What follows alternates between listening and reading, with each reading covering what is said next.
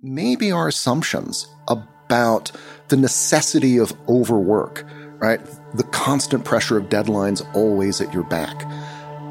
Maybe our assumptions that we need that in order to do really good work, that that's a natural expression of passion. Maybe that's actually completely backwards. Maybe in order to do the kind of work that we really want to do, it's necessary to pay more attention to how we rest. Hi, my name is Rangan Chatterjee. Welcome to Feel Better, Live More. Hello, and welcome back to another episode of the podcast. I hope you're having an enjoyable week so far, but has it been a productive one? Well, I guess that really depends on how you define productivity. Do you define it as the amount of work you got done, or do you define it as the amount of time you got to spend with friends and family, or the amount of time you had to do the things that you love? Well, today's conversation is one that was recorded way back in February when the world seemed a very different place to how it does at the moment. But it is a conversation that in many ways has added relevance and poignancy in the context of the global pandemic. And at a time when many of us in society are imagining what in our daily lives might be different, what can we change? My guest is Alex Pang, an author and former Silicon Valley tech consultant who noticed that when he went on a sabbatical from work, he suddenly got a lot more done. And this led him to research and write about resting more and working less. So, why is it that we equate long hours with greater effort? And could a four day working week be the change we need, both for public health as well as the economy? This is a really interesting conversation that touches on a variety of different themes. We begin the podcast by talking about active rest, or as Alex says, deep play, how taking regular breaks from intense work to do something you love is a means to enhance creativity and productivity. We talk about how the technologies we thought would give us a better work life balance have instead robbed us of boundaries and ground our work down into a fine powder that settles on all areas of our life. It works both ways. We check social media or do our online banking while we're at work, just as we check our work emails when we're at home. And the solution, says Alex, is to work shorter, more focused hours and balance that with more serious leisure time. There are already progressive companies out there who are shortening the working day or week and reaping the surprising rewards of increased profitability and productivity.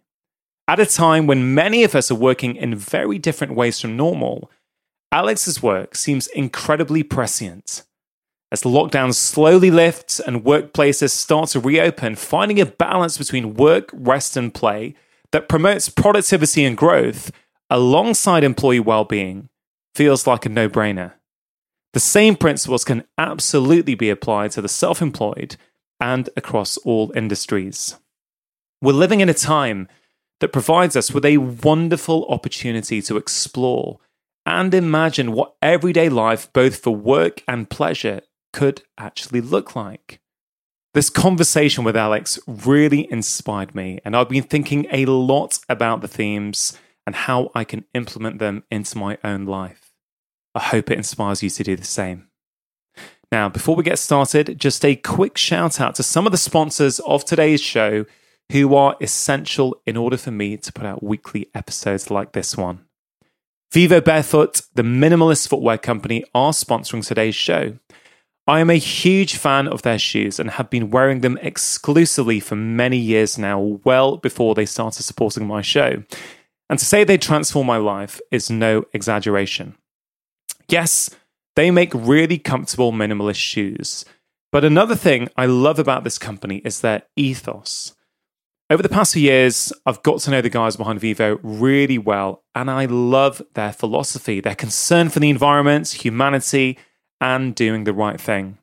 And I'm a huge fan of supporting companies that take their social and environmental responsibilities seriously. I've been recommending them for years to friends and family, but also to patients, and I never get tired of hearing the positive feedback whether it's an improvement in hip pain, knee pain, back pain, or just general mobility.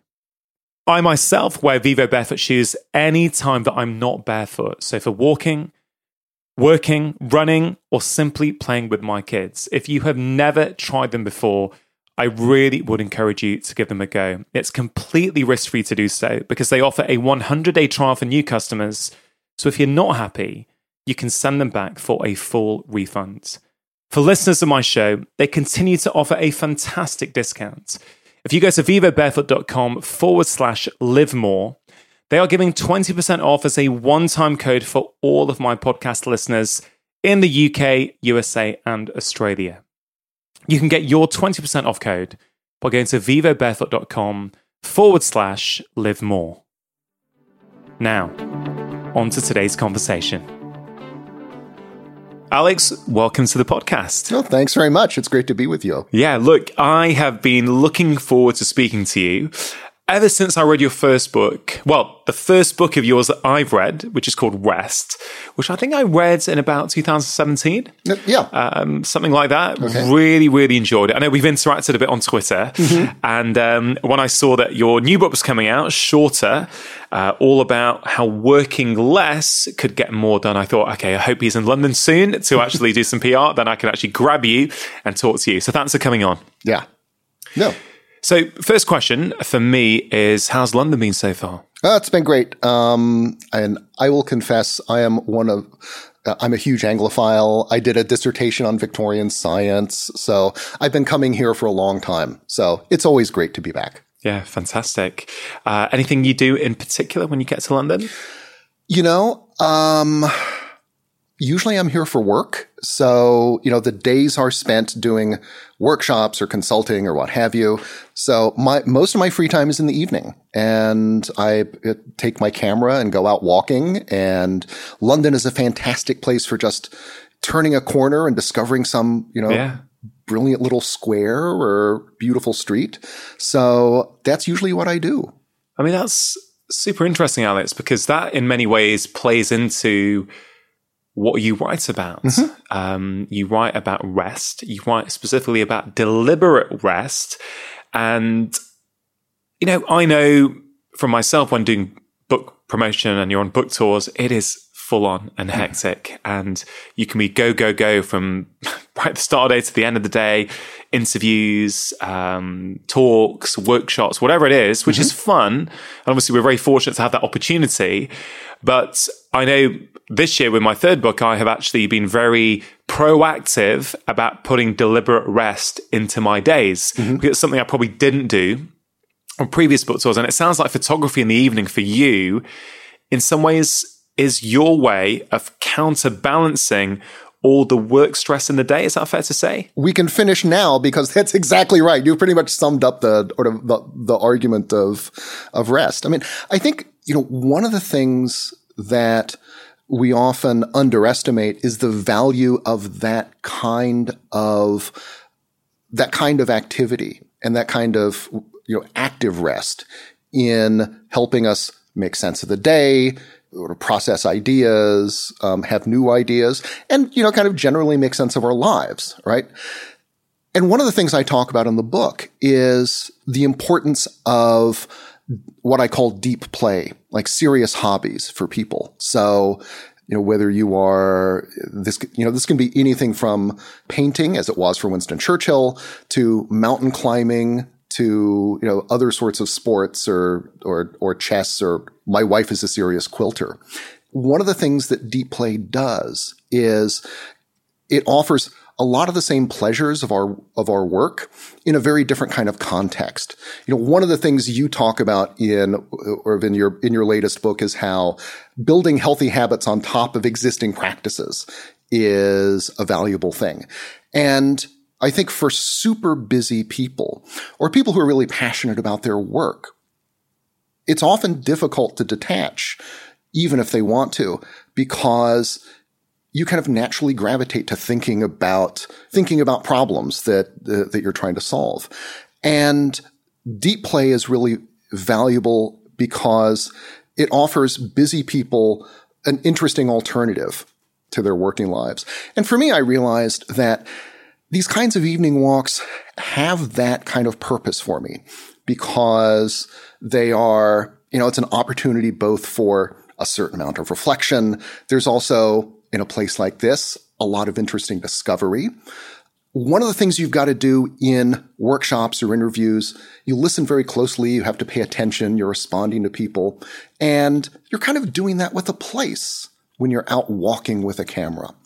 And then finally, there's often a kind of autobiographical dimension to deep play. It connects to things that experiences you had in your childhood or or family things. And I realized a few years ago, actually walking around London one evening, that my dad is a history professor. And I used to go down to Brazil with him as a kid when he went to archives. We'd spend the whole day in the archives. And what would we do after that? We'd go out walking in the evening, right? And all of a sudden it hit me. I'm doing the thing that I used to do with my dad when I was eight years old. Yeah. And I thought, there's something really interesting going on here. So yeah, it's you know it's a it's a simple thing that turns out to be um, actually for me pretty deep. Yeah, it's interesting for me that you know as a doctor, uh, I see a lot of patients, and a lot of the time, people seem to get an understanding of the importance of downtime, the importance of rest after they burnt out. Mm-hmm. Like uh, I don't know, there's something about the human condition where you you can hear it and you can say, "Oh, that's important," but I'm busy. You know, I've got a busy job. I need to keep going. But when people burn out and they suffer the consequences of it, often that's when they go, "Wait a minute, mm-hmm. I need to start putting some of this into my life." How did you get interested in this whole idea of deliberate rest? Well, I've seen very much the same thing in both of my books. No matter how smart you are, it seems, you f- learn about this stuff the hard way. Even Nobel Prize winners are are stupid about how they you know, how they spend their time and sort of and their energy and how hard they work before they get smart. And so it makes it a little easier for me to say that I did exactly the same thing. Right? I worked as a consultant in Silicon Valley in sort of think tanks, doing technology forecasting and futures work for about 10 years or so and kind of reached that point where it's a sort of work that's fascinating, but you're always kind of half a project behind and it is basically impossible to catch up, right? The nature of the work is there's always, always new clients, new projects. It's difficult to know when to declare yourself finished because there's always a little bit more you can do to make something a little bit better. And especially if you're a perfectionist, it's a perfect recipe for overwork and burnout. And so it seemed clear to me that, you know, I needed to kind of take a step back and sort of figure out how to do things differently or it was going to get really bad. I was lucky enough to have an offer to go to, uh, to go to Microsoft Cambridge for three months to have a sabbatical and to do some work there. And it was there that I discovered that and I was I was working on technology and attention projects. But about halfway through, I had this realization that I was getting incredible amounts of stuff done. I was reading a lot. I was having great experiences, but I didn't feel the kind of time pressure that was just a part of like everyday life in Silicon Valley. And it made me think, you know, maybe our assumptions about the necessity of overwork right? The constant pressure of deadlines always at your back. Maybe our assumptions that we need that in order to do really good work, that that's a natural expression of passion. Maybe that's actually completely backwards. Maybe in order to do the kind of work that we really want to do, it's necessary to pay more attention to how we rest and that actually that rest is an important part of our creative process. Not just it's obviously important for recharging our mental and or physical batteries, but there's an important creative dimension to it as well. And that's what got me started on the research that eventually became REST and which I followed up with shorter. So it really does kind of flow out of my own kind of near miss with burnout and my own just completely fortunate discovery of, you know, of the value of rest. Yeah, and uh, you mentioned that you could always do a little bit more, make that project a little bit more finished, a little bit more complete. Uh, but there's another way of looking at that as well, in the sense that I often say to patients that, look, your to do list is never done. Mm-hmm. Right? Because even if you're in a meeting and you're completing something, there will be another email that rocks up whilst you're in that. So it's it's this whole idea of how do we create some borders, mm-hmm. um, which I think in many ways technology has made it harder for us. Um, and I guess, you know, I, re- I want to delve into Shorter, the new book, and how we can, uh, you know, you know, evolve our working practices. Um, but I think that whole idea that technology was meant to save us time, technology was meant to free us up so that actually we can do more of the things that we love actually, for many of us, it's had the reverse effect, where instead of technology helping us, it's now enslaving us, and we're sort of a prisoner to these devices that actually is making us more stressed than ever before. Yeah. There are studies that uh, that find that many of us interact with our phones or check our email something like 150 times a day now. And it is remarkable how in a short span of time, these have gone from curiosities to being like the thing that we spend most of our attention with and the thing with which many of us interact with in the world. And I think that it is remarkable that we have the ability to carry our, you know, essentially to carry our offices around in our pockets. But, you know, the capacity to be always available, the ability to answer an email instantly has moved from a technical capability to a kind of social expectation. Not really with anyone sort of setting out to do that, but that's definitely the way it's evolved. When people first developed these devices, the idea was that you would be able to break work up into chunks that you could do at different times of day as appropriate to you, but it's turned instead kind of ground work into a fine powder that now kind of settles throughout our days. And finally, it doesn't help that Silicon Valley, where I live, has done an incredible job at using behavioral science to make these devices even more compelling. Yeah. But I think that all of this means that, especially in a world where boundaries for work don't really exist the way that they did in agricultural economies or in industrial economies when you stopped work when the sun went down or when the factory whistle yeah. went.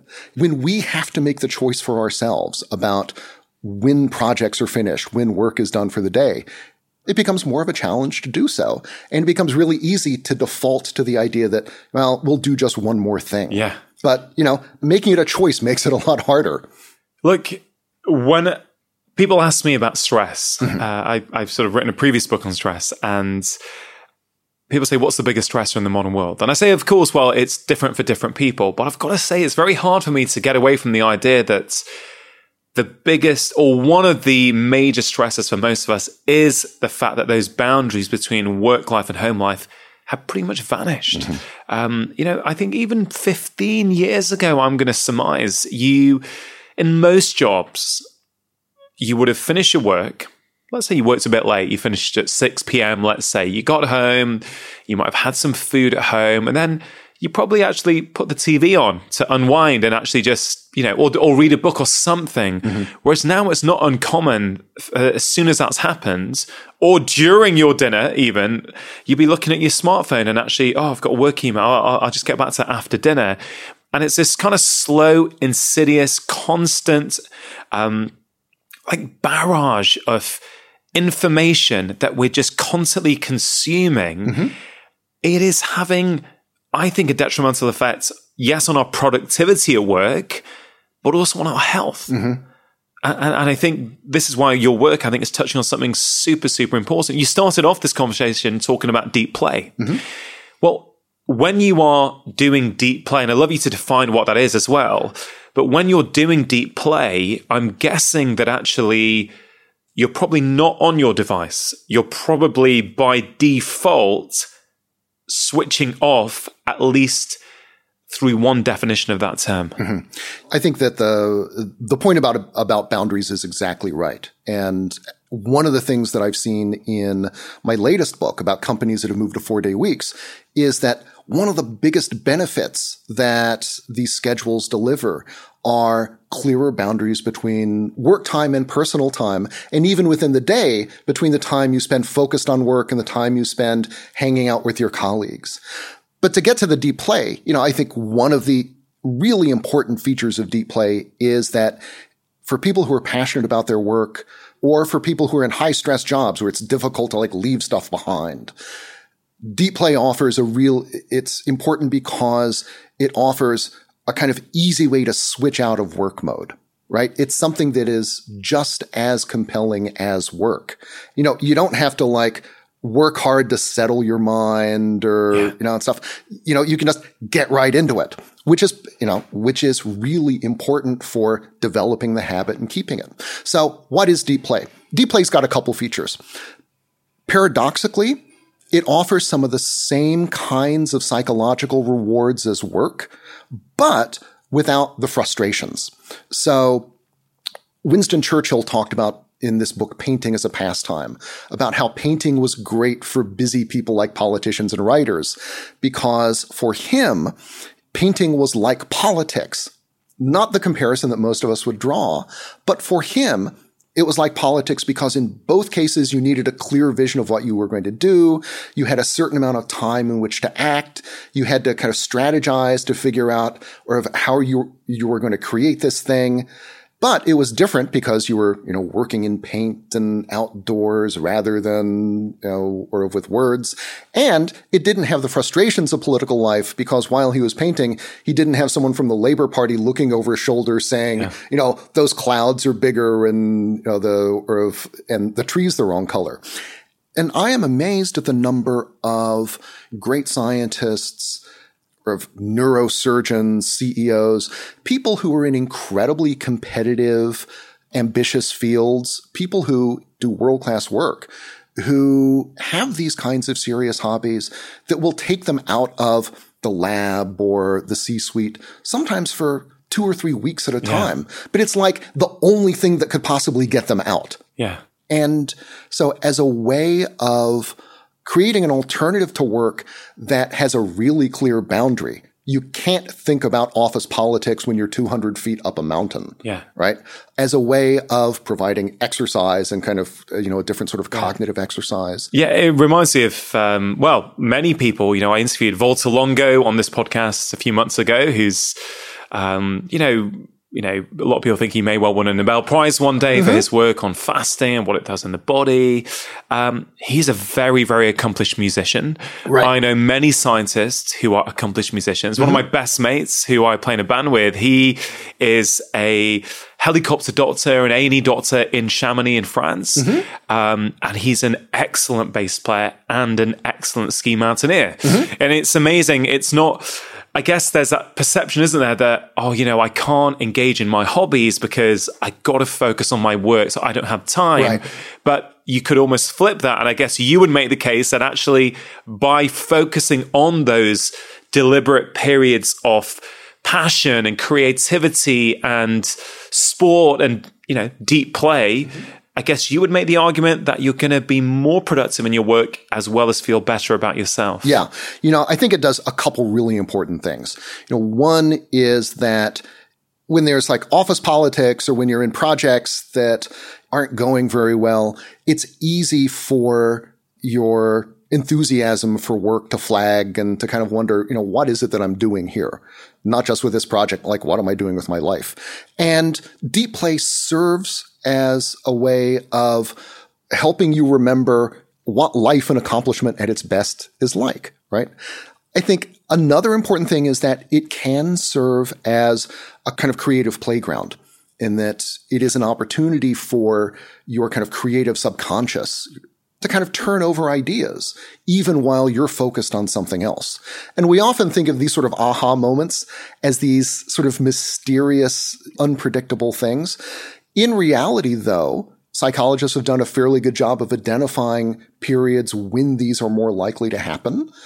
And deep play offers a space in which your mind can turn over ideas that you haven't really quite worked out, but can be really important.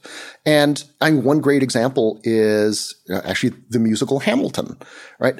Lin Manuel Miranda had been working on In the Heights for like seven years, and he finally takes a vacation and he takes Ron Chernow's biography of Hamilton with him.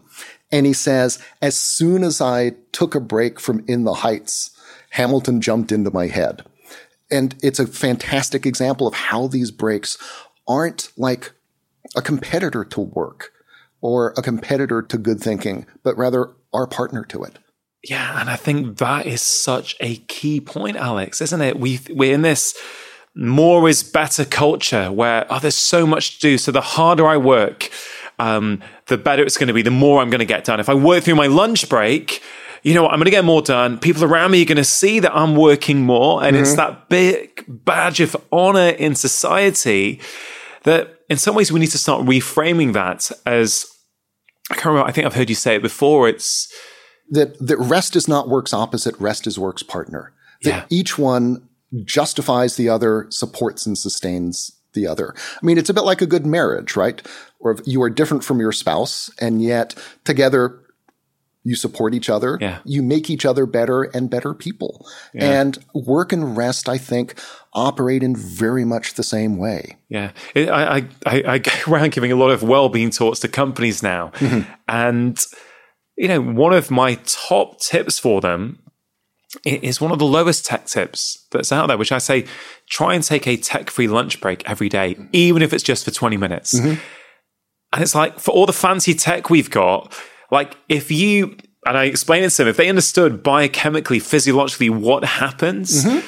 Um, and I've, I've, done it with so many people, so many patients that they come back, they're, they're more creative, they're more productive, they feel calmer, they're less stressed mm-hmm. in the afternoon, but they're also less stressed when they go home to their partner in the evening, mm-hmm. which results in improved relationships and all kinds of things. And this is why I'm such a huge fan of your work because, um, there's there's so much synergy in what you're talking about, and I think the more people who can talk about this and raise awareness of this for people, I think the more benefits that are going to be. That rest is important. Mm-hmm. It's not a substitute for. Um, for work, it's actually going to help you work better. Yes. Um, are you, you know, you've been banging that drum around the world for for a few years now. Do you think people are starting to get it? I think people are starting to get it. I think that we're also though recognizing more the challenges in taking rest seriously, making space for it in our lives, using it as a kind of space for both renewal and creative activity, that this isn't just about self-help, right?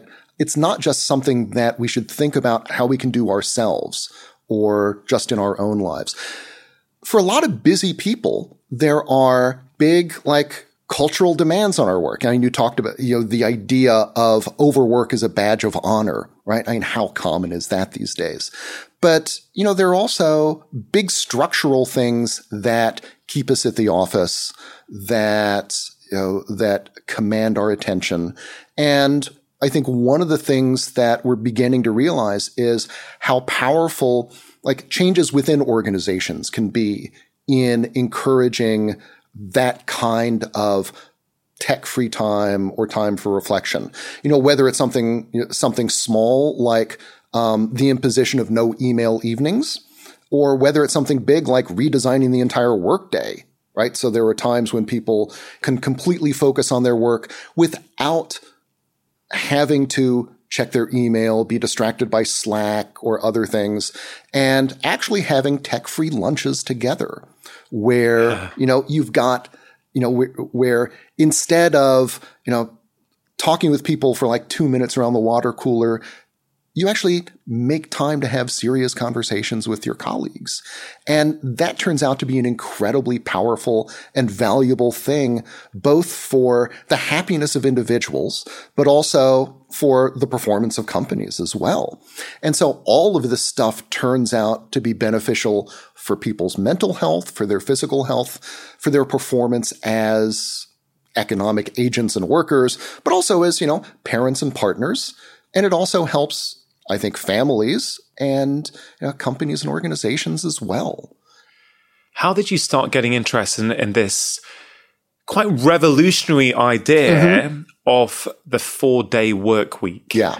Because, you know, I've been thinking about this uh, throughout the morning before uh, before we, we got together to think about, you know, Alice is having to make the case for why a four hour, it's not a four hour work week, a four day work week is so beneficial. That should be the next book. That should be the next yeah. one. Yeah, exactly. I think Tim Ferriss did that one. What's it, uh, about 10 uh, years ago, true, the, yeah. the, the, four hour work week, uh, which is a great book actually, because mm-hmm. for me, it's not actually about working four hours a week. It's about understanding that time is a precious commodity and how you spend that time right. is important. So that's that's what I got from that book. Um, but you're trying to make you're making a very strong case in it about why four day work weeks should be considered. Mm-hmm. But I want to flip it a little bit and go when we're living in a culture where the World Health Organization are calling stress the health epidemic of the 21st century. When burnout uh, is, you know, going up year on year, when most people these days are feeling that just chronic state of overwhelm, instead of making the case for the four day work week, do we almost need to make the case for the five day work week? And actually, you know, at what point have we proved that the way we've currently got many jobs set up and you know when have we ever proved that that's an optimum way mm-hmm. to set a workplace up for productivity or for human health mm-hmm. you know the five day work week is an artifact of the industrial 20th century right it was something that unions and reformers fought for for decades. Right, the Chartists in what the 1830s and 1840s were talking about eight hours for work, eight hours for sleep, eight hours for what you will, and they were actually talking, I think, about a six day week. But you know, the five day week is something that gets worked out in you know, the 1900s, you know, the 1920s, and we just sort of stuck with it. And like many things, it just turns into this default that you never question. Now, the reason that I started questioning it actually was when I was promoting rest, I would get questions along the lines of, okay, so what does a single mother do in order to get more rest? Right? What tips and tricks do you have for them? And at a certain point, I realized that the answer was not do this, do that. Certainly, the answer was not have another middle aged guy tell you what you're doing wrong in your life, but rather the answer was that, look, working moms, parents, and to some degree all of us live in a world that expect us to raise kids as if we don't have careers, pursue our careers as if we don't have children, to do both to some impossibly high standard, and then to put the blame on us individually when we don't live up to those standards, right? We don't need tips and tricks in order to solve these problems. You don't need to be super mom what you need are structural changes that don't expect you to do both of these things simultaneously. And you know, you look at things like the problems that we have with burnout, with chronic stress, you know, health issues in the workplace, depression, work life balance. Turns out, and one of the reasons I wrote this book was that the four day week is a wonderfully elegant way of attacking all of those things at once, right? You know, whether it is mental health in the workplace, whether it's the enduring problems of flexible careers or of encouraging and promoting women into executive positions, allowing parents to continue to have good careers once they're parents. It turns out that we've approached these problems with like different strategies and sort of different company yeah. policies. But turns out shortening the work week offers a way of dealing with all of them. It's incredibly simple. I think it's pretty effective and it is available to a wider range of kinds of businesses than we might expect. And I'm seeing it unfolding in more parts of the world than you know, I expected when I started working on it. Two of the countries that have the most places that are experimenting with it are Korea and Japan, right? Places in which overwork is such a big thing that, you know, Korean and Japanese languages have their own words for working yourself to death. And that says it all, doesn't it? Exactly. right? You know, when you need to change language in order to reflect that reality, you know that you've got a serious problem on yeah. your hands. But in those places, you've got companies that are as big as like a couple thousand people who have moved to, you know, four day weeks or six hour days. And not only has profitability not gone down, it's actually skyrocketed. These companies have done really, really well. So you're saying that by working less, mm-hmm. things didn't just stay still, profits, productivity went up. Right. So this is an alien concept for many people. Yeah. How can you possibly work less right. But gain more? Right. The simple answer is that you know, if you look at the way in which many of us work or many of us have to work, our days are filled with distractions, interruptions, poor meetings, not very good project management, crashed schedules. Once you can get a handle on those things, I mean, it turns out that stuff wastes something like two hours of productive time every day, according to some studies. So if you can get a handle on that stuff, all of a sudden you're a lot closer to being able to do five days work in four just by like clearing away that rubble. But if we think about that on a you know, on a 40 hour work week, five days a week. So if we're losing two hours a day because we're not being productive, that's 10 hours a week. That's 25% off that, you know, in inverted commas, working week where we're not really working. So, you know, I guess we could even go further back from a four day week. Mm-hmm. Potentially, it's it's incredible that. And is that to do with technology? Is that to do with us getting a bit bored at work and going onto Facebook and Instagram? Or what is that? Um, I think yeah, technology is part of it. Definitely, we are being humans as distractible at work, especially if we're not working on something that's totally compelling to us. Um, I think also the fact that you know. In a world in which we don't have such clear boundaries, it's easier to feel like if the school calls or if you get, you know, an email from your doctor, it's okay to deal with that at work. And sometimes, you know, it is absolutely, it really is necessary to deal with those things immediately.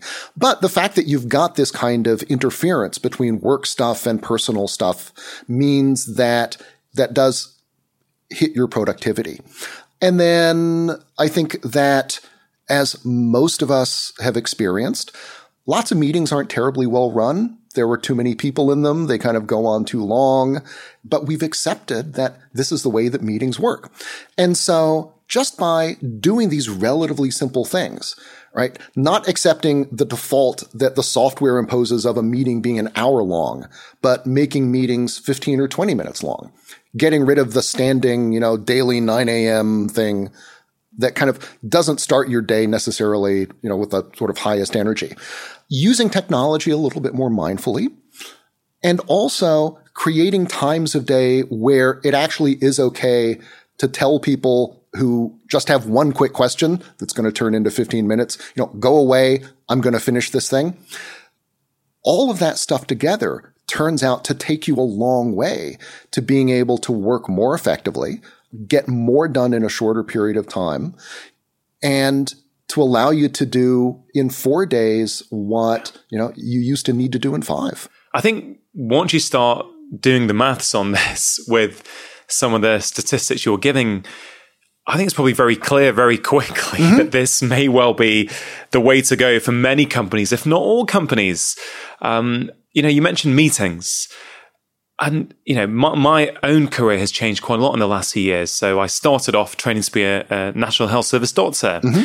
which is what i have done for the bulk of my time for the for most of my career. But it's pivoted in the last years whereas i still see patients but i'm also an author now a podcast host. You know mm-hmm. I, I go and speak to companies. But in terms of meetings that's something i've really reduced. Like i I, I, I realized that actually a lot of people would constantly say, oh, we should get together and have a chat about things and talk about ways to collaborate. And in the past, you know, the people pleasing part of me, but like, yeah, yeah, sure, let's go and do that. And mm-hmm. you think, you know, you're doing all these meetings, you're not getting actually your own work done, mm-hmm. and you're not actually getting any getting anywhere. So now it's a case, okay, well, email me with your ideas or email my PA with your ideas. And if there's something there, maybe we'll we'll proceed on email. Um, so that's my own strategy that I started to adopt to try and address some of this. Yeah. But on the topic of email, how much of a work suck and a productivity suck is email? well, you know, it is now inextricable with most of our work. So going to zero is impossible for most of us. Yeah. But let's just take two things. I mean, one is the amount of time that is lost to the distraction of email, even if it's an important message, right? Once you get into flow working on something, you get interrupted by a message and just reading it will take you out of what you were doing. And it can take a good 15 minutes or so to get back into that state where you're really focused again on something. Now we are interrupted by email or other things on an average of 11 minutes. And so, you know, you, I thought all, it'd be more, you know, I no, thought it'd be yeah, more. But, you know, we all have that experience of ending the day and wondering, what did I get done? Yeah.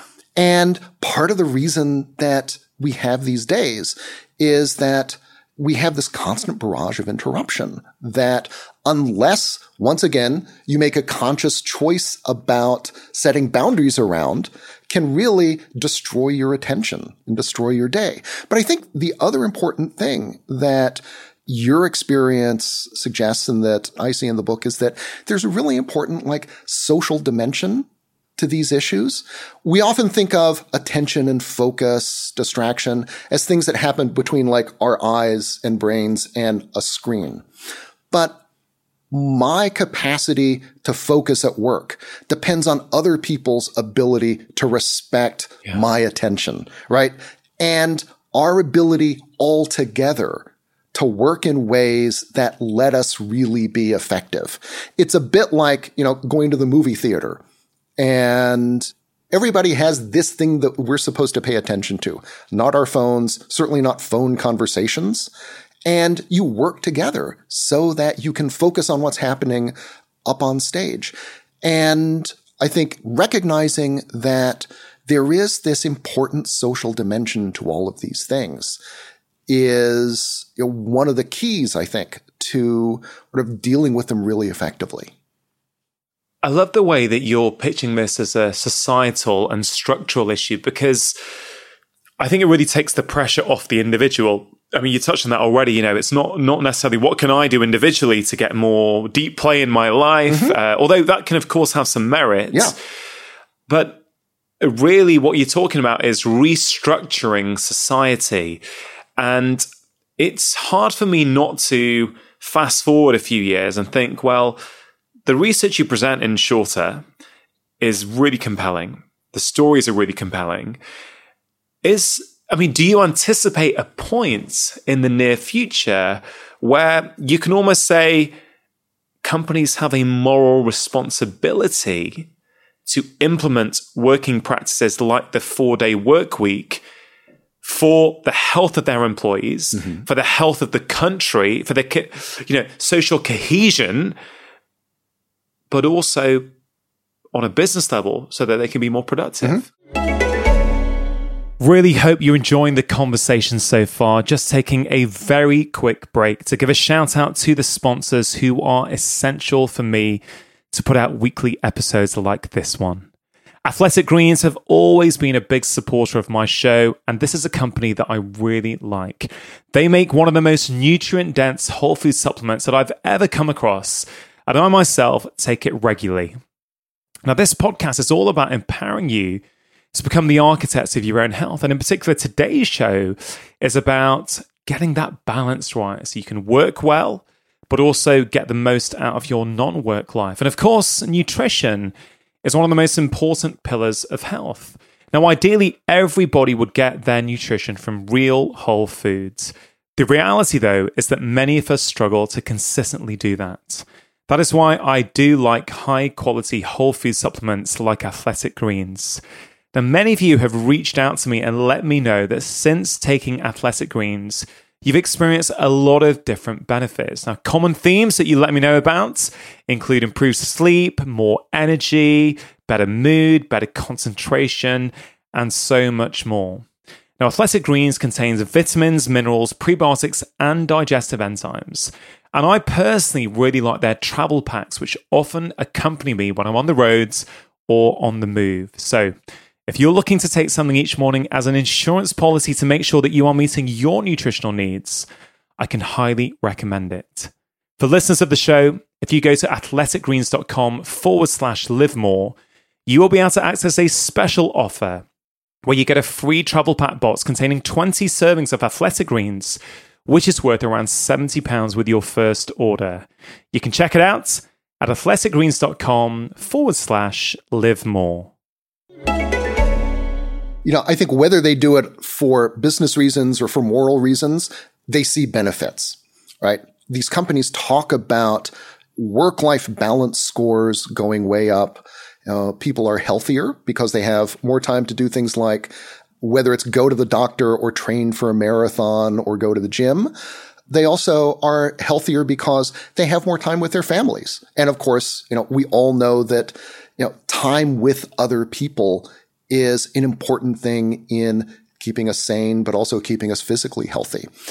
I mean, I love the idea that in a sense, we should treat kind of mental health in the same way that companies are now learning to treat, you know, environmental concerns, right? As something that is important. Yes, it's important for economic reasons, but it's also important for moral reasons as well. I would love to get to that point. And I think probably sooner rather than later, we will. You know, when you start thinking about it and when you come at it from that position, I think thinking of organizations, thinking of workplaces as places that can do good things for people's health, that can be redesigned in ways to make them healthier. Yeah. You know, and not just about adding plants or healthy snacks, which are great things and which actually a bunch of these companies do, but redesigning the way in which people work so that people can be healthier is there would be tremendous public health benefits to that. It sounds like it's a philosophy that's more in tune with the population of the 21st century. Mm-hmm. So what I mean by that is, you know, we read lots of these articles that millennials are now seeking jobs that give them purpose and mm-hmm. passion rather than just what's the salary going to be like, what's the career progression going to be like, which is certainly a change from 20, 30 years ago in mm-hmm. terms of how a lot of people would choose their jobs. And I guess a natural consequence of that might be um, if we're trying to do a job that we're passionate about that's going to make an impact on the world, well, we can't do that if we're burning out and actually we've got no time to enjoy the benefits of a happier, healthier society. So it kind of feels as though this is a movement that could very rapidly grow, particularly with great books like yours to contribute to that conversation. Um, yeah, I mean, have you seen particular types of works, um, particular types of companies more receptive than others to this kind of thinking? I have been impressed at the range of industries in which the four day week has been implemented. I mean, it, it, literally is everything from software startups to car dealerships to repair shops to um, there's a steel maker in um, in Birmingham who makes Balti bowls that works you know a four day week now. And so it's not just creatives. It's also not industries where people are looking for a totally laid back lifestyle. No one goes into software because it's going to be an easy life. Yeah. And I mean, I think that what they do all share are people at the top who really feel the necessity of this, right? Who, you know, have had that brush with burnout that we talked about yeah. earlier having a workforce that is willing to take a kind of growth mindset to be kind of experimental, um, who often maybe are themselves parents and have enough experience yeah. in their jobs to be able to say, you know, we've been doing it this way for the last 10 years. Here's how we can do it better, right? Here's what's broken in the system. Yeah. And I know enough now so that I think I can fix it when you've got those things, everything else becomes just a matter of like scheduling and logistics, whether you are, you know, whether you're creatives, whether you're making things, whether you're salaried or hourly.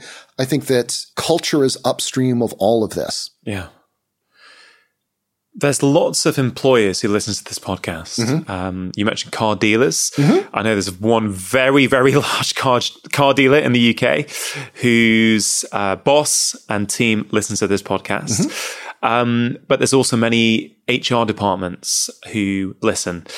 And for those of them who I think, okay, all right, I like what you're saying, Alex. I can see the benefits, but I've got no clue where to start. How would I bring that into my workplace? Mm-hmm. What would you say to them?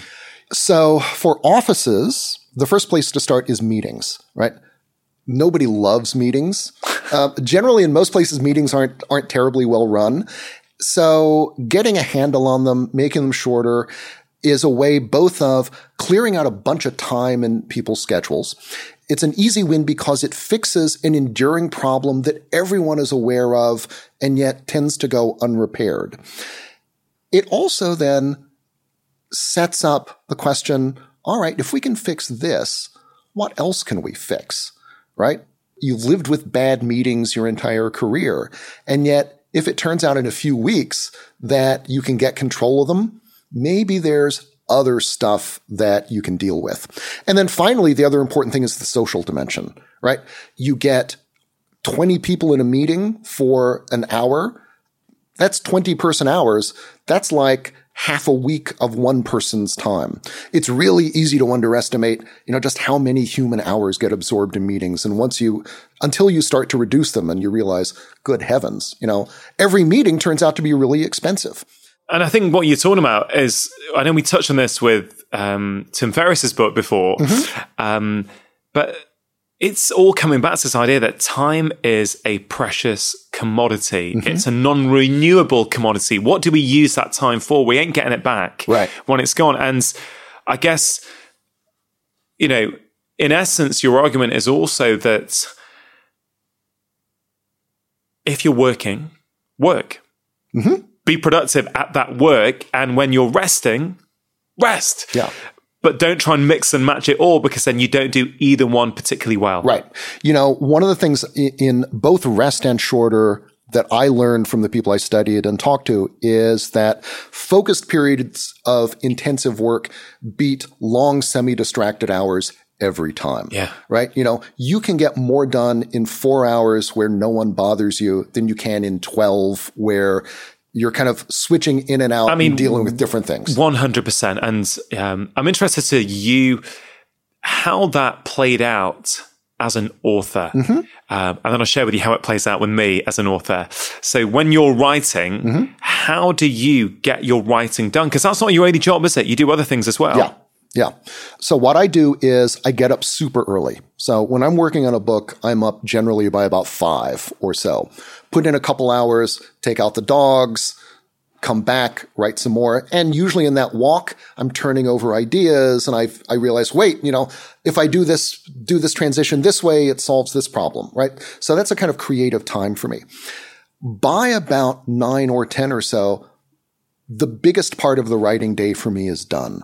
And I do this even though I am absolutely not a morning person. Wow. Right? I am someone who in college started homework like at 10 o'clock at night all the time. But, you know, when you've got kids, when you've got a job, um, do you have kids? I do. I have two. One's in college. One's about to go off. Okay. So when you've got those kinds of demands and when you've got, you know, the constant lure of Facebook and LinkedIn and Twitter and other stuff, you got to find a time when when you can work undisturbed.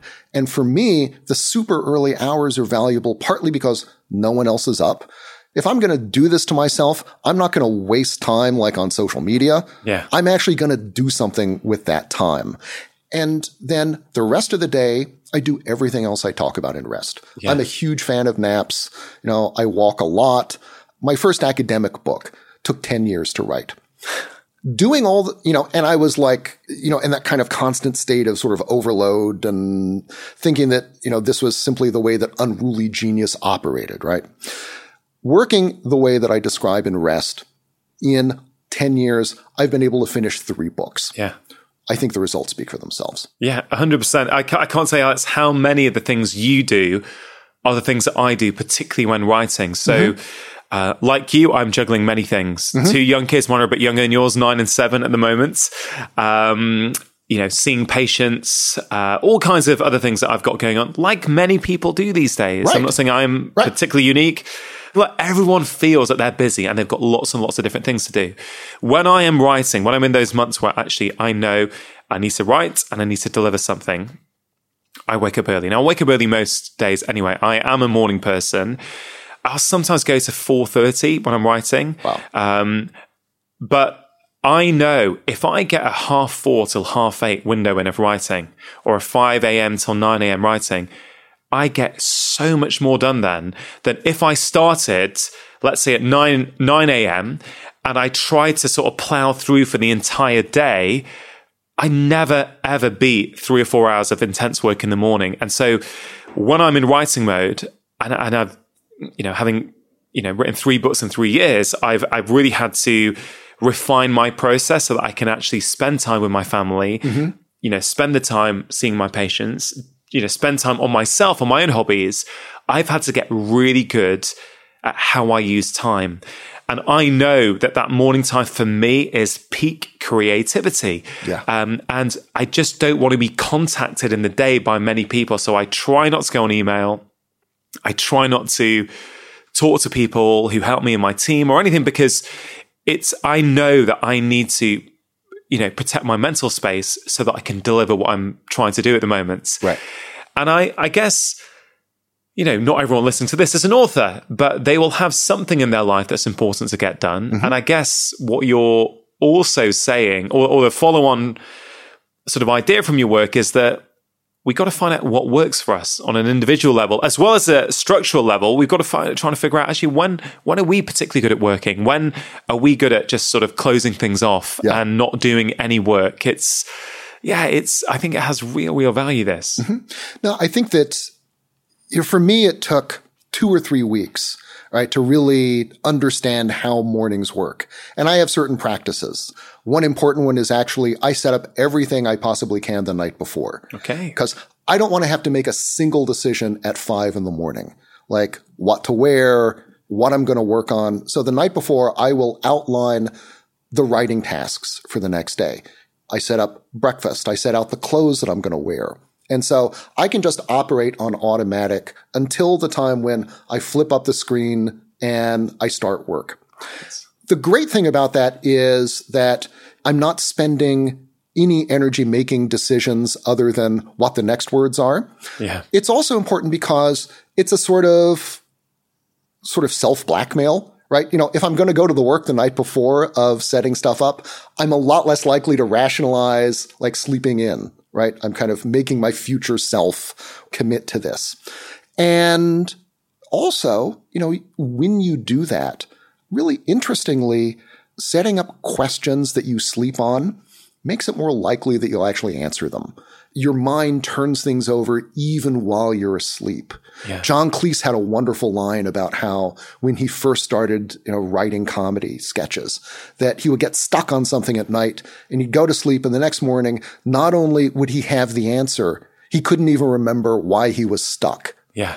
And it sounds mysterious, but you give your mind practice, you let it work on this, and it learns how to do it. And it is utterly miraculous. Yeah, there's, there's. I know you're you, you're a neuroscientist as well, mm-hmm. um, and I can't remember what that state of consciousness is called. Just as you're falling to sleep, right?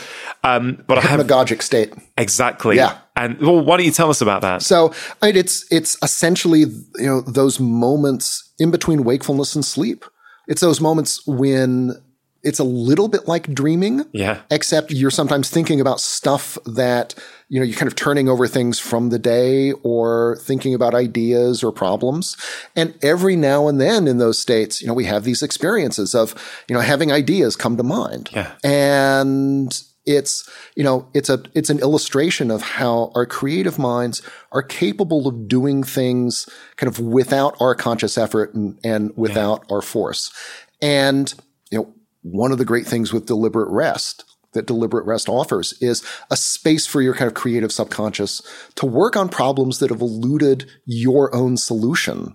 And whether it's, you know, little things like how to handle these paragraph transitions or sometimes some very big ideas. There are some famous cases of mathematicians and scientists, you know, working for years on problems, getting stuck, putting them down, And then a few weeks later, while they're at the beach or about to get on a train, all of a sudden the answer comes to their mind. When you give your brain the downtime. Precisely. Not when you're constantly going, trying to be productive, working more. Exactly. And how valuable is that if you're in a creative industry, if you're a leader who has to be thinking about next year's products, who has to be, you know, trying to make sense of global trends, you know, thinking about what things just over the horizon could be a real opportunity or a real problem. It's really difficult to think about that stuff just when you're at your desk dealing with, you know, the everyday and answering emails and being able to do stuff like get out on your bike or work in the garden on that, maybe that fifth day. Yeah. Is amazingly valuable for these company leaders and for the people who work for them. Yeah. I mean, I love that idea of, you know, mulling things over at night so you wake up with the solution. And it's mm-hmm. something that I very much try and do in my own life. I'm very, I'm very, um, attentive to what I'm doing in those 10 or 20 minutes just before I fall asleep. Mm-hmm. Uh, I often recommend to people, I think one of the worst things you can do is watch the news before you go to bed. Um, I think you wake up full of anxieties and worries that often impacts your sleep. I think for me, if yeah. I'm trying to solve a problem, again, you've got to be careful. You don't want it to be too stimulating, whereby right. actually it stops you from sleeping. But if there's a few ideas I'm mulling around, I'll often think about them or read about them just before I go to bed mm-hmm. and set myself up for that morning burst of creativity. Exactly. Um, you know, one of the other things that I do is stop writing in mid sentence. I don't reach the end of a section or, you know, even the end of a paragraph because partly it's easier to start writing if you don't have the existential terror of the blank page facing you. Yeah. As a writing exercise, picking up where you left off just makes things a little bit easier. But it also means that your mind continues working on the rest of that paragraph and then the next one and the next one even while you are thinking about other things. So you, so you leave it unfinished so that your brain's trying to complete it a little bit and actually yeah, I like that. Exactly. And I cannot take credit for this or if, you know, Stephen King and Ernest Hemingway talk about doing this. Yeah. But, you know, worked for them. Worked for them, exactly. exactly. Um, if we delve into the neuroscience a little bit of deliberate rest, mm-hmm. I mean, what happens when we, you know, are switching off and are fully immersed in that passion, you know, right. going for a hike or playing a musical instrument or going for a walk. What, what is going on mm-hmm. in our brains that gives us all these benefits? Right. There's been a bunch of work in the last 20 years in neuroscience and the psychology of creativity that's helped open up our understanding of, of what's going on in the creative mind. In particular, in those periods where it feels like we're not in conscious control of these processes or when our attention is elsewhere. So the first thing is that when you kind of switch off your attention, it sort of feels like your brain sort of shuts down, but it actually doesn't, right? You know, your brain is actually every bit as active as it is when you are thinking hard about something. It's just that the connectome, the parts of the brain that are talking to each other are different.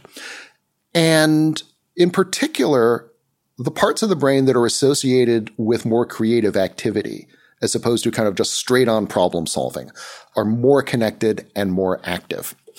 So, in a sense, what the brain does is switch into a mode where it's ready to solve problems on your behalf. Now, sometimes we have the a kind of low level experience of this brain working on our behalf almost every day, right?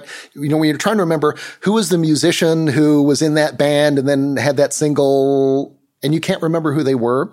And then five minutes later, you're doing the dishes and all of a sudden they come to mind. That's the default mode network. That's those, those brain connections continuing to work on that problem even while you've gone on to do something else.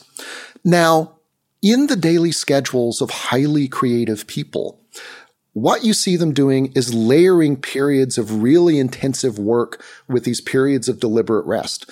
These activities like walking or gardening or you know, going for a swim or other activities that are not very cognitively demanding, but which get them out of the office and which give their creative minds time to keep working, to keep turning over these, uh, you know, problems that they were just thinking about, thinking hard about 30 minutes ago.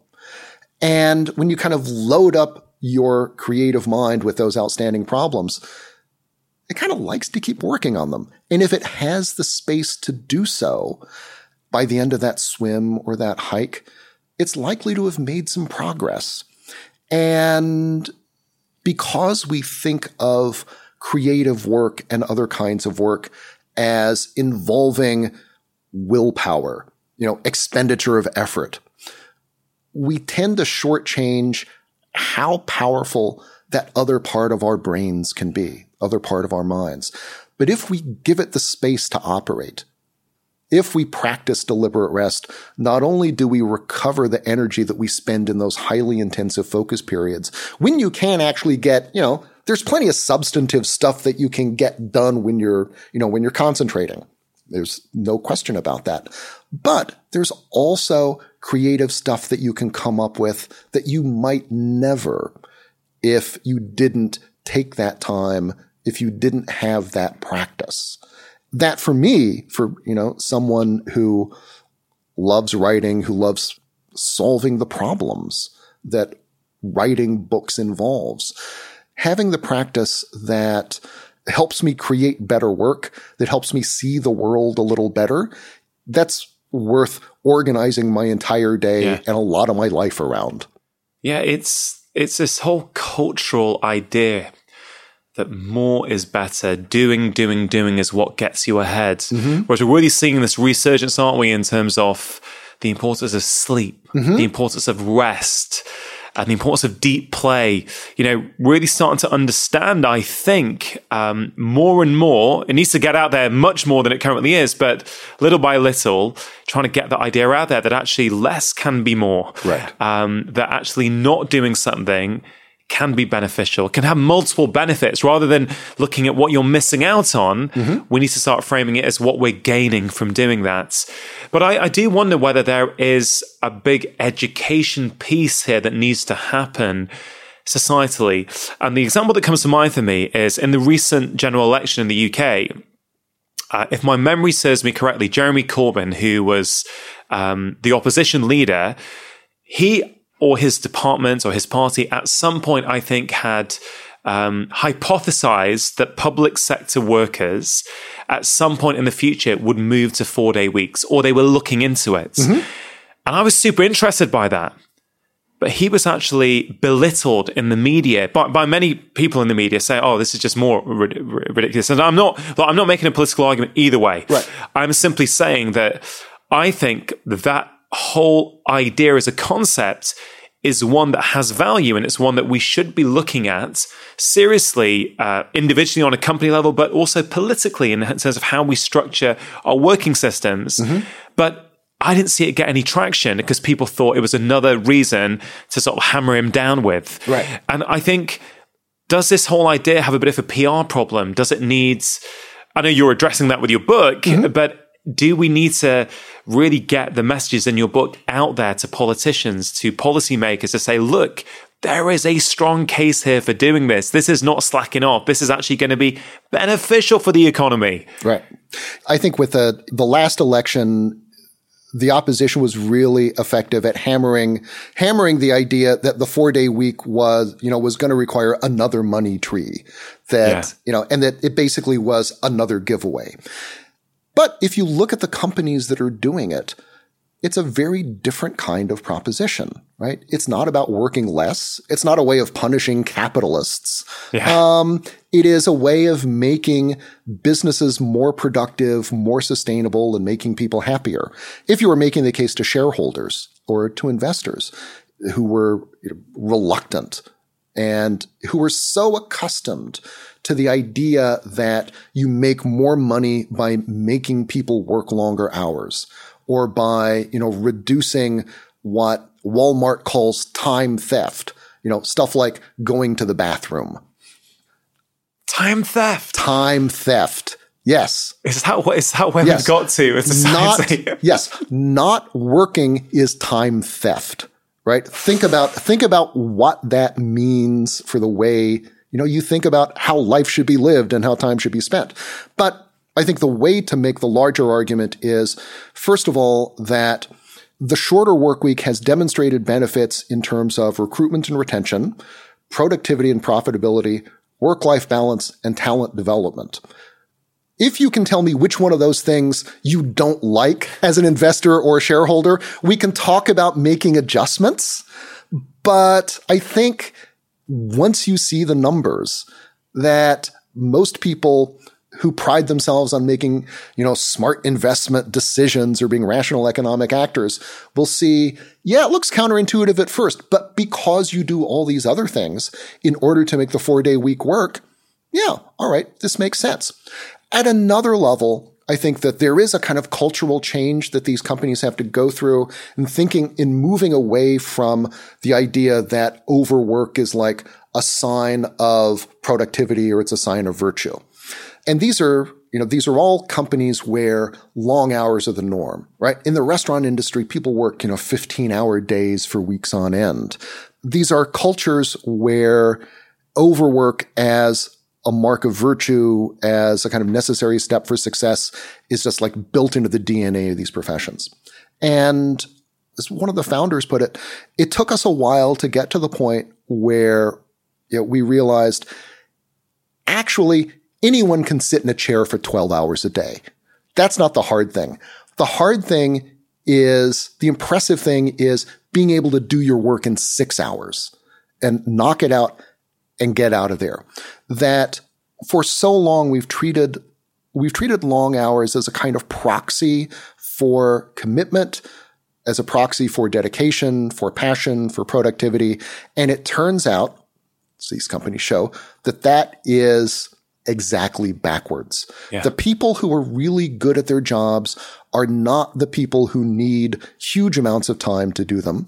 They're people who are capable of really focusing in on what's important, on identifying yeah. the key parts of the problem, you know, the most effective way to solve them, yeah. and then actually go about doing that. That's what we should value. That's what these companies value. Yeah, and you've got loads of really nice cases in the book about companies. I think there's one that's a restaurant actually, which did make that change yeah. and managed to do it. Yes. But one thing I just wanted to think about is is there a danger that if a company moves to a four day work week, that they push their employees really, really hard on those days. Say, yeah, you can have your time off, but I'm going to work you into the ground for those six hours a day whilst you are there. Have you seen any evidence of that at all?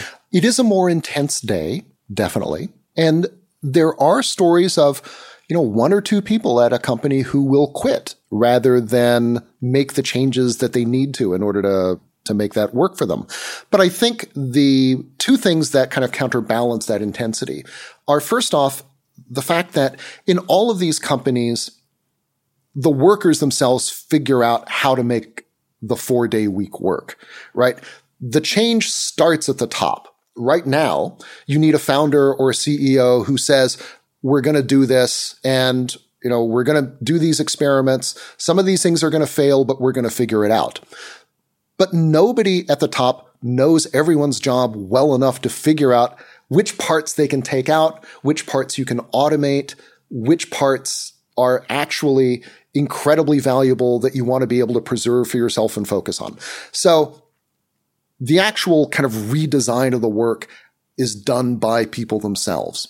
And most people turn out to be fairly good judges of what they need to do, you know, where they need to focus. The other thing is that one of the reasons you give people an extra day off or you close the office at three if you're doing a six hour day is that, yeah, the work is more tiring, but it's more tiring in the way that finishing a marathon is tiring as opposed to being in you know, unproductive, you know, yeah. unproductive, frustrating meetings for yeah. 10 hours is tiring. Both of those things take a lot of energy, but you feel really, really different at the end yeah, of them. It's, it's productive fatigue. Exactly. Yes. So, so far, the indicator is that, yeah, people actually, you know, you do work harder. It's a little more like high intensity training, you know, in the gym. But it turns out that the extra recovery time, the feeling that you are more in control of your own job, that you have more time to work effectively, even though you're working fewer days. And there were uh, a couple companies have done surveys where they ask people, do you have enough time to do your work? And actually the percentage of people who say yes goes up when they go to four day weeks, which, yeah, an extraordinary thing, right? It's a beautiful indicator of the subjectivity of time, but also how much time normal companies turn out to waste. And I think the fact that, you know, you are doing this with other people, right? You're having the experience, often sometimes fairly intense experience of all of you redesigning the work so that you can all share this yeah. common benefit. That's hard, but it's worthwhile hard. Yeah, and that has extra benefits, doesn't it? You know, it's something we've spoken about on this podcast many times before about how important that human social connection is. Yeah. How important it is to feel as though you've got some control over how your life, how your day goes down. Exactly. Which is what you're sort of suggesting. If come if if someone senior at a company says, okay, let's try and do this, and then actually includes the team and saying, hey, what are you guys finding productive? Mm-hmm. What do you think is a bit of a time suck? You know, and the more people who are invested in that together, the the better you feel individually, but also collectively. Yeah. You know, um, one founder said that, you know, all of my employees now act like they own the company and all I did was give them a day off as a company owner, that is exactly yeah. how you want people it's, to behave. I mean, it's win, win, win all around this, yeah. isn't it? It's it just is. a case of persuading people to give it a go. Mm-hmm. I guess, you know, we could go into the weeds on every single industry. Of course, some industries might find it more challenging than others, but I don't know. Fundamentally, you're talking about how do you do productive work when you're working? Mm-hmm and how do you sort of balance that with doing productive resting when you're resting? I've already said it, but it really is that profound for me that that's what we're fundamentally talking about. Mm-hmm. But Alex, what would you say? You know, you talk about companies. Many people are self-employed these days. Right. So if there's a freelancer or someone self-employed listening to this right now who likes your ideas mm-hmm. and buys into them and goes, "Yeah, I can see that." Can you give them any tips on what they can apply from this kind of systemic structural change in a company, mm-hmm. but what they can do individually as a freelancer? Okay. You know, I think one thing is recognize that these problems aren't individual ones, right? That they are collective ones. And that every change we make in terms of being more mindful of our attention, of how we use technology, of how we run meetings is a potential gift to someone else. These companies, all of them worry at the beginning that clients are going to hate this. And it turns out clients are universally supportive because they are solving problems that the clients also have. Yeah. Right. And it's one thing to hear about someplace in Sweden doing it, but if it's a company that, you know, you've worked with for years, that understands your culture and you understand, then the lessons from there feel like they're a little more transferable. But to get back to what individuals can do, I mean, I think that, you know, recognizing, recognizing that that social dimension is one thing, but I think that on a daily basis, you know, if there is one if there's one serious place in which to begin, I think it's recognizing that work and rest are not competitors, but rather they are partners for all of the reasons that, that we've talked about. And that structuring a day in which you start with your biggest, most significant tasks, right? You clear away time in your schedule to work uninterrupted on that not only helps you be more productive, it also creates a space for rest. There's this great, you know, the saying in the U.S. Marine Corps, you know, the rest you get is the rest you earn, right? When you're training, you've got a certain amount of time to complete a task and then, you know, a finite amount of time before the next task starts. So the faster you can get through one challenge, the more time you have to sleep before the next one. And I think for all of us, one of the ways to justify getting more rest is structuring our days so that if you get some of that big stuff done first, it's a lot easier to say, yeah, I can take a nap or I can take that walk. I think recognizing that layering that kind of focused work and deliberate rest also has creative benefits as well as health benefits. is a good thing for sort of solo performers. And then I think finally, you know, recognizing how much technology is both woven into our daily work and can absorb and direct our time and direct our attention if we do not consciously manage those things ourselves is you know, the other great challenge for knowledge workers in the 21st century, right? These devices do a fantastic job of making choices for us when we don't make them ourselves. And they generally don't make choices on our behalf yet, right? They make them on the behalf of their makers or advertisers or companies who are interested in us as data. And so taking control of our digital lives and our device lives is the other really essential thing yeah. I think that you do in order to carve out space both for better work and for better rest. So, Alex, look, one of the biggest sources of distraction is our smartphones. So, what is your best tip for mm. how we can better manage our smartphones? Okay. You know, um, in their sort of default state, smartphones are like toddlers. You know, every, they're, everything is equally interesting. They want to share stuff with you right now. And if you don't respond to them, it's a disaster. And so, you know, I think of it as, you know, let's, let's help our smartphones grow up a little bit. Let's let them be a little more thoughtful about when they demand our attention and help them understand what we consider to be important. And so what I've done is, you know, I turn off all the notifications for news and other things, sort of uh, yeah. just completely zero that out. And then for phone calls and for texts, I follow something that I call the zombie apocalypse test, which is in the zombie apocalypse, who do you need to be able to call? And for me, it is basic, you know, it's immediate family, right? My wife, my kids, a couple other people. And those people I give one ringtone, is the opening bars of Derek and the Dominos Layla. Oh, yeah. Like because it. no matter where I am, no matter what's going on, what background noise there is, that's going to cut through. I'm going to hear that and I'm, I'm going to know, oh, it's my wife or my kids. Everybody else in my contacts list and the world at large gets the opening bars of a Yo-Yo Ma solo Bach cello concerto because that kind of, you know, if it, if it comes on while I'm doing something, it's easy to ignore. It's easy to make, basically, it's easy to make a decision about whether I want to shift my attention to the phone or whether I want to keep working on this other thing. And so I think that, you know, by doing that, my phone goes from being something whose purpose is to interrupt me according to, you know, whatever rules it wants or according to someone else's preferences.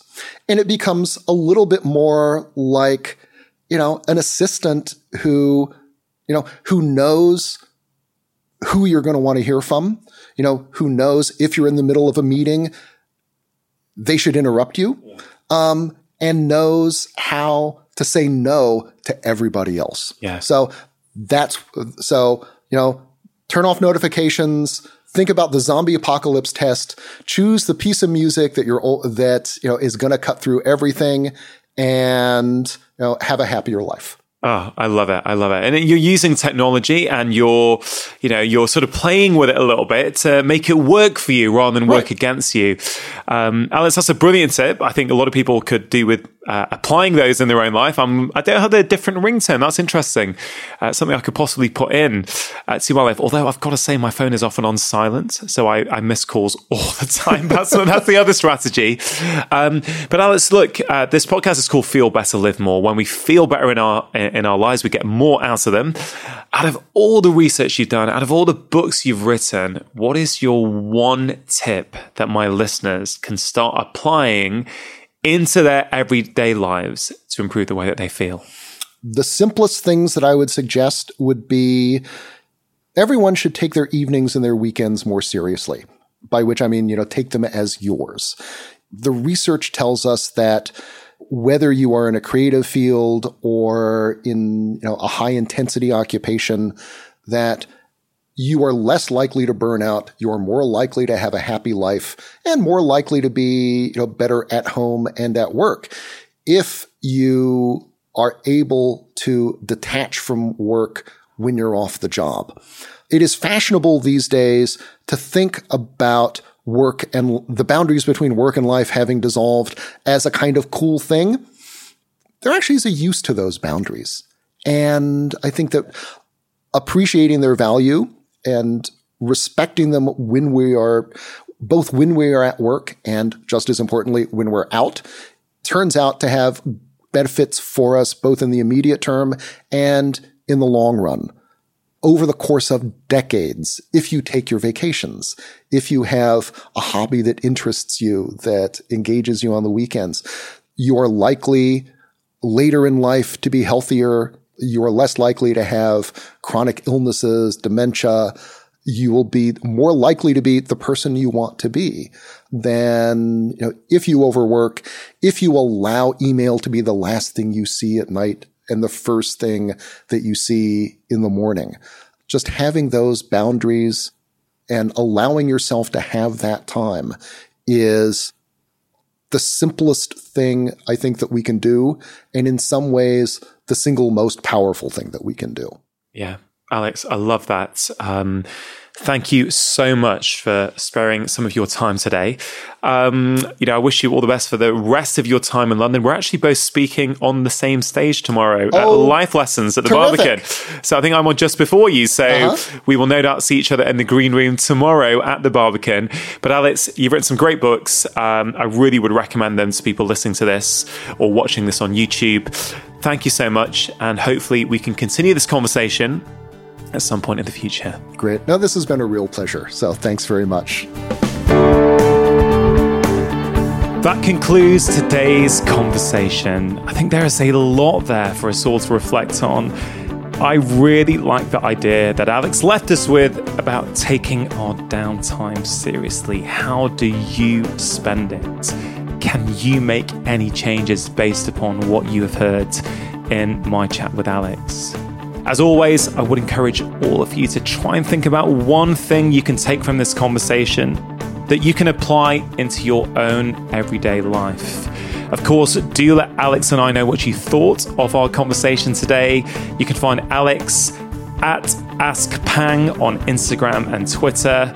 Also, do check out his latest book, Shorter How Working Less Will Revolutionize the Way Your Company Gets Things Done everything we spoke about today, some brilliant articles in the media that he has written, his book, his social media handles. They're all available to see on the show notes page for this episode, which is drchatterjee.com forward slash 118. This podcast, like all of them now, is available to watch in full on YouTube. So, if you have friends and family who you feel would benefit from these conversations but don't listen to audio podcasts, please do let them know about my YouTube channel. In fact, this is where my own mother watches these podcasts. She really isn't into podcast apps, so she stays up to date with what I'm up to on YouTube. Many of you have asked me about my latest book, Feel Better in Five. When is it out in different countries? The book came out in January 2020 here in the UK, in India, Australia, and New Zealand, but it is having its big launch in America on September the 1st. So, for those of you who listen to the show in America and Canada, you can actually right now go onto Amazon.com and place your order. If you order it now, you'll get it on the day that it comes out, which is September the 1st. If you pre order it, it also really helps me out. It lets Amazon in America know, it lets booksellers and retailers know in America that this is a book that people want. I've seen the incredible response there has been in the UK to it. It is literally transforming people's lives. Everything in it takes only five minutes and it deals with physical, mental, and emotional health. So if you're a fan of this podcast or my previous books and you live in America, please do go onto Amazon.com and place your order. Again, if you just go to the show notes page for this episode of the podcast, there will be a link so you can go straight to the pre order page. As usual, please do share this podcast with friends and family and with anyone who you feel would benefit from listening. And if you can spare 30 seconds or so, please do leave a review on whichever platform you are listening to this on, like Apple Podcasts and Spotify. A big thank you, as always, to Vedanta Chatterjee for producing this week's podcast and to Richard Hughes for audio engineering. That is it for today. I hope you have a fabulous week. Make sure you have pressed subscribe and I'll be back in one week's time with my latest conversation. Remember, you are the architects of your own health. Making lifestyle changes always worth it. Because when you feel better, you live more. I'll see you next time.